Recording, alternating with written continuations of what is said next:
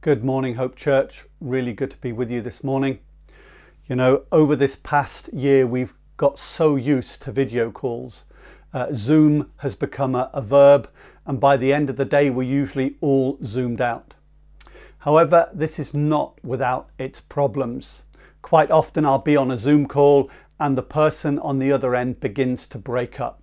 Their sound comes and goes, the video freezes, the resolution becomes pixelated, and it makes it hard to see them. And I begin to find that words are missing from what they're saying.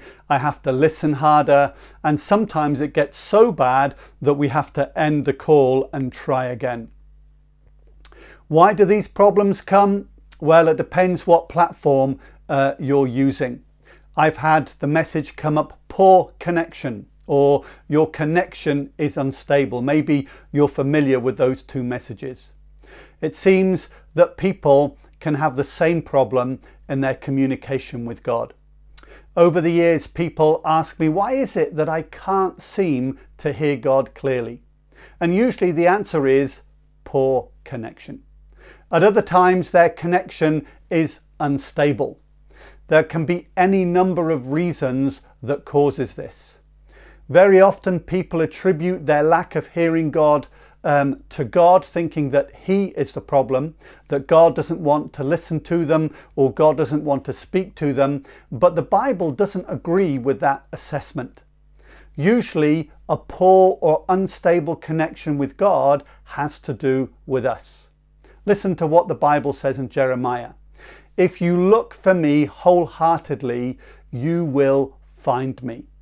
The good news is that God does want to talk to you. He does want to communicate to each one of us.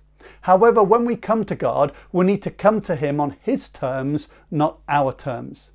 Isaiah 59 verse 2 tells us, It's your sins that have cut you off from God. Because your sins, because of your sins, He has turned away and will not listen anymore.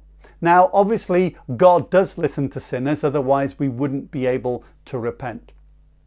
But God does require us, when we come to Him, to acknowledge those sins, to turn from them, and to be obedient to what He has taught us. Sometimes we don't want to hear that. Let me encourage you God is a person who wants to speak to you. And let me really encourage you that you can be a person who hears God clearly. But these come with a condition. We need to deal with our sin and we need to seek Him above everything else. So, this morning, if you're not hearing God, don't beat yourself up, but maybe there are some actions you need to do to change that. Is your relationship with God good? Have you dealt with all the sin in your life?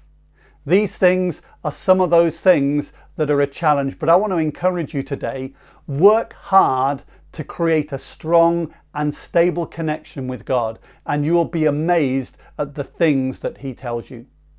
God bless you. Have a really great day.